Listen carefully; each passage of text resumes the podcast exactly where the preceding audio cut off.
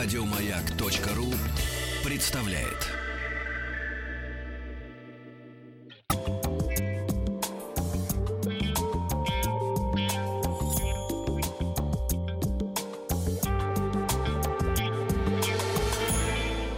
Сладкая жизнь. Нет, не слипнется сегодня. Возьмем немного топленого молока и добавим закваску, и получится у нас ряженка. Кисломолочный продукт, который произведен с помощью двух этих ингредиентов. Ряженка была очень популярна у славян и остается до сих пор.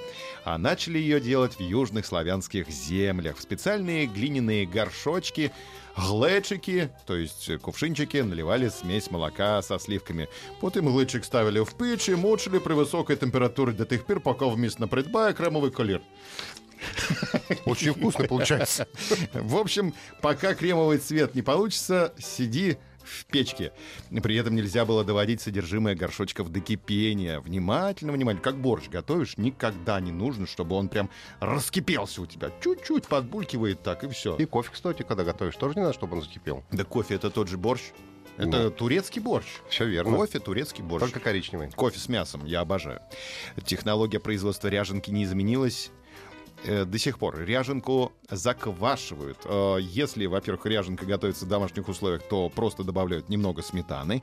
А если на предприятии готовят, то добавляют специальные бактерии стре- стрептококи. А, И эмульгаторы. Эмульгаторы — это если уж совсем какая-то пластмассовая ряженка.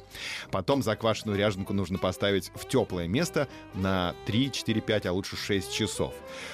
Ряженку поел, и, можно сказать, и попил, потому что ряженка отлично удаляет как голод, так и жажду. Это как арбуз.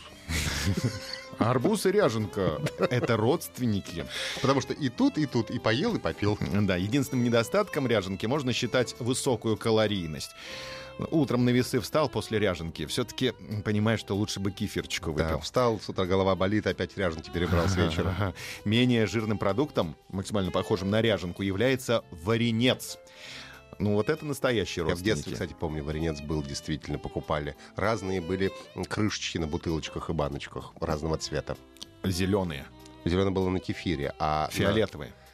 Фиолетовый, по-моему, был как раз на варенце, а на ряженке была тоже какая-то розовая крышечка. Или оранжевые, не помню.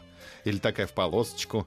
Полосочка точно была. Да, два продукта эти различаются между собой в ингредиентах для приготовления. Если для ряженки используют молоко со сливками, то для варенца сливки не нужно добавлять. И поэтому меньшая жирность у варенца.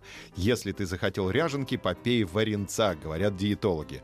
А, кстати, вкусовые качества ряженки зависят и от молока, которое используют для приготовления. Если ты берешь какое-нибудь длительного хранения, хранения молоко, тогда у тебя не очень вкусная получается ряженка. А если ты берешь эм, фермерское Из- молоко... Из-под коровы. Из-под коровы, чтобы оно пахло буренкой. Тогда Конечно. будет самая лучшая ряженка.